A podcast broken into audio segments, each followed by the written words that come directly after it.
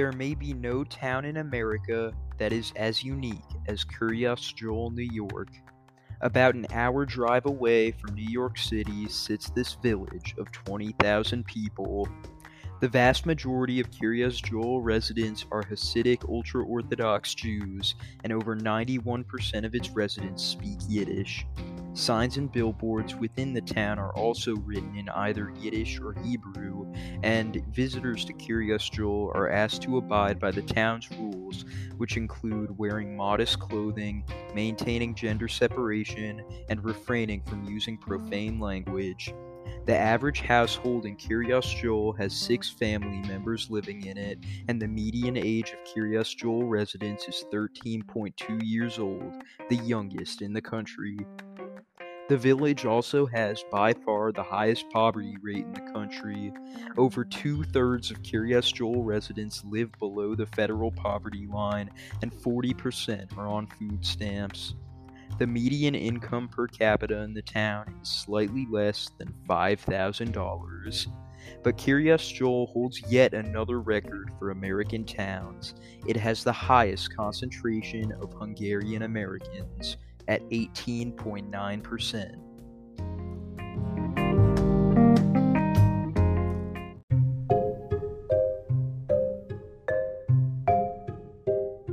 How so many Hungarians made their way to Kiryas isn't a mystery.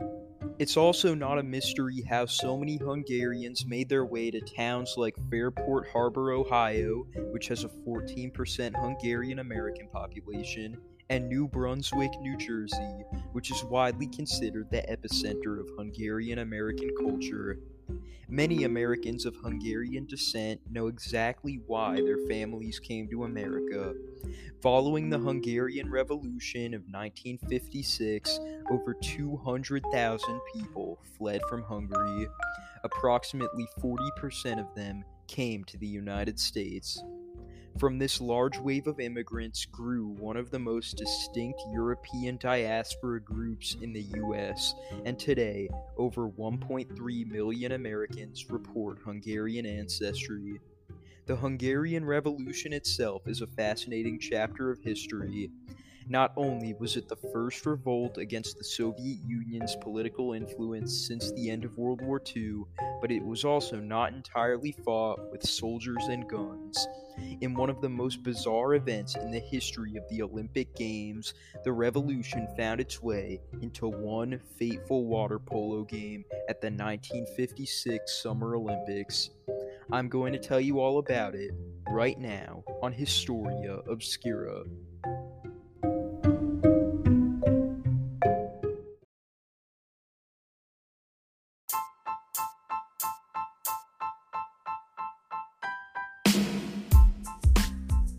Welcome to Historia Obscura.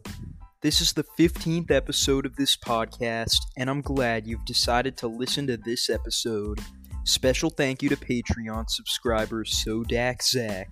If you want to receive a shout out in every episode, among other benefits, help support this podcast by going to patreon.com slash historia obscura and becoming a patron. One more thing, make sure to stick around for a little to hear a message about the sponsor of this episode of Historia Obscura, Anchor.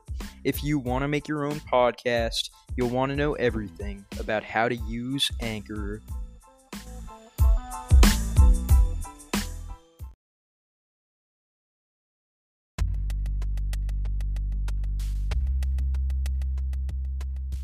First, I think it's necessary to give some background information about the Hungarian Revolution. So, during World War II, Hungary was a member of the Axis powers. Following the end of the war, the Axis powers were dissolved and Hungary was occupied by the Soviet Union. The Soviet sphere of influence, which had also extended to countries like East Germany, Poland, Romania, and Czechoslovakia, became present in Hungary as well.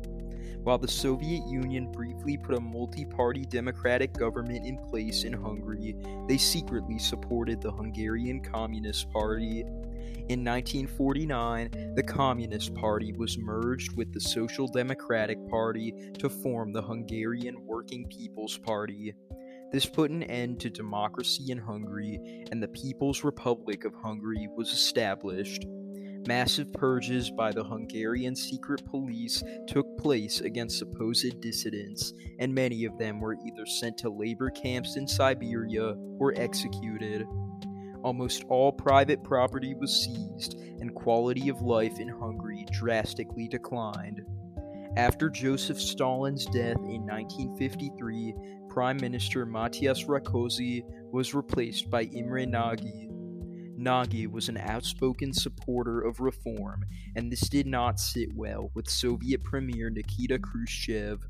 As Rakosi was still the general secretary of the Working People's Party, Khrushchev ordered him to remove Nagy from office. This outraged many Hungarian dissidents, and on October 21, 1956, a crowd of Nagy's supporters toppled a 30 foot high statue of Stalin in Budapest. Hungarian secret police opened fire into the crowd, killing many of them. And with this, the Hungarian Revolution began.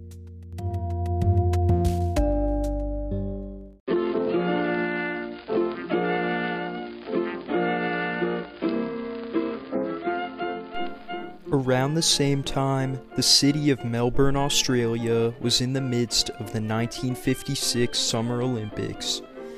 Due to construction delays, several events had to be postponed in November. One of these events was the Water Polo Championship. The Water Polo Championship went smoothly at first. In the group stage, 10 participating nations were whittled down to six finalists. Germany, Italy, the United States, Yugoslavia, and most importantly, Hungary and the Soviet Union. These nations would play a match against each of the teams which they hadn't played in their group. On December 1st, the final round began as the Soviet Union beat Italy 3 2 and Yugoslavia beat the US 5 1. On December 3rd, the US beat Germany 4 3 and Hungary shut out Italy 4 0. On December 4th, Yugoslavia and Germany tied 2 2, while Italy narrowly defeated the US 3 2. On December 5th, the Soviet Union beat the US 3 1, and Hungary had another shutout, beating Germany 4 0. Now, for reference, in the Olympics, a win is worth 2 points, a draw is worth 1 point, and a loss is worth 0 points. At this point, the United States and Germany, with 2 and 1 points respectively, were essentially eliminated from contention. Hungary led with 6 points, followed by Yugoslavia with 5 points, followed by the Soviet Union and Italy with 4 points each. Hungary was set to play against the Soviet Union the next day, and Italy was matched up with Yugoslavia. A win for any of the four nations could put them in first place. Due to the ongoing Hungarian Revolution, tensions were obviously very high between Hungary and the Soviet Union. However, nobody could have predicted what would happen the next day.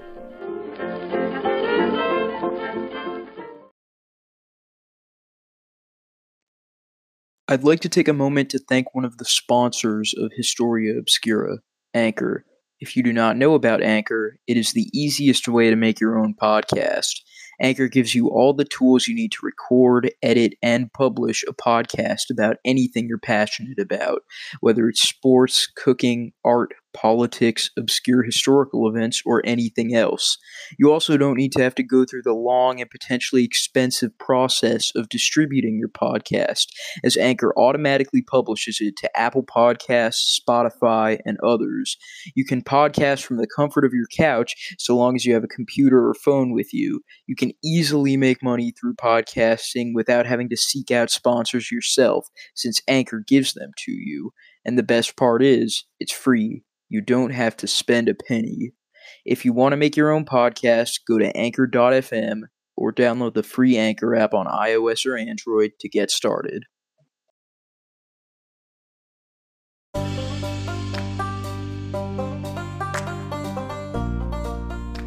For Hungary, the water polo match against the Soviet Union was about more than just the tournament. In the words of Hungarian water polo player Ervin Zador, we felt we were playing not just for ourselves, but for our whole country. Thousands of Hungarian expats in Australia showed up for the match, seeking revenge against the nation that had invaded their homeland.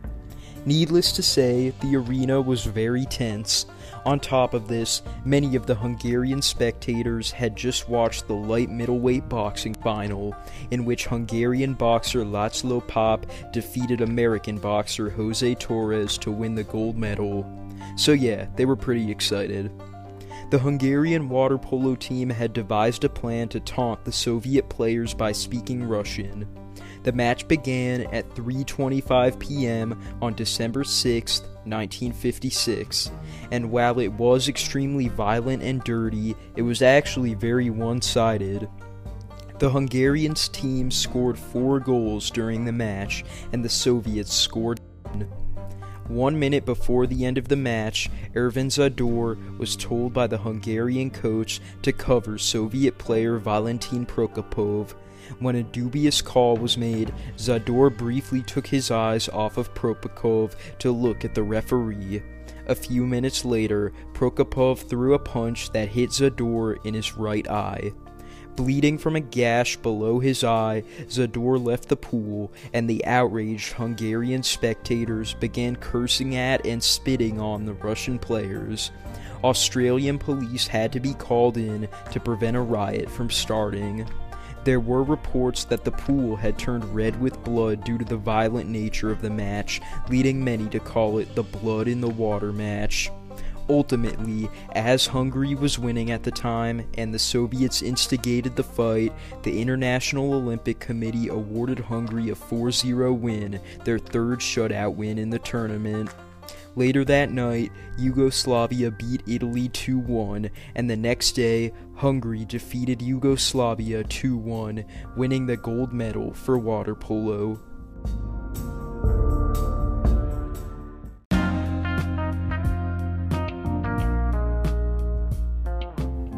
While the 1956 Olympic water polo tournament was a huge win for Hungary, things weren't going so well back at home. Almost 7,000 people, including 3,000 civilians, died in the Hungarian Revolution. The revolution was crushed by the Red Army, and by the end of 1956, almost all of the Hungarian rebels were captured and executed.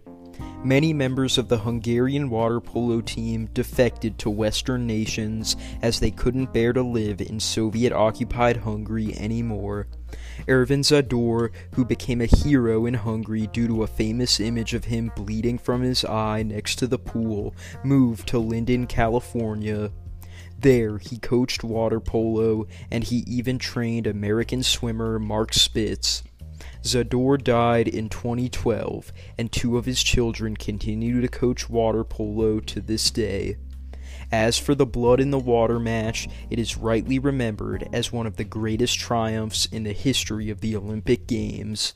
In 2006, while producing a documentary about the match, Quentin Tarantino called it the best untold story ever.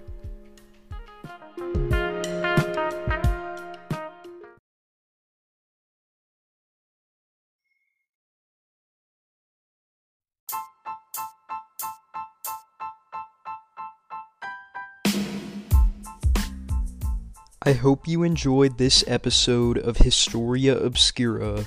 I've wanted to do a sports related episode for a while, and this was the perfect topic for it.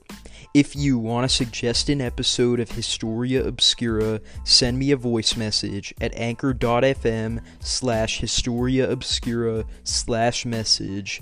Feel free to leave your name and location, and if I like your idea, I'll make an episode of it and give you credit. Additionally, if you want to support this podcast, go to patreon.com slash Historia Obscura and become a patron. And of course, I cannot go without once again thanking this episode's sponsor, Anchor. They are by far the easiest way to make a podcast, so if you want to make your own, go to anchor.fm. With that said, this is Jack from Historia Obscura, signing off, but not for long.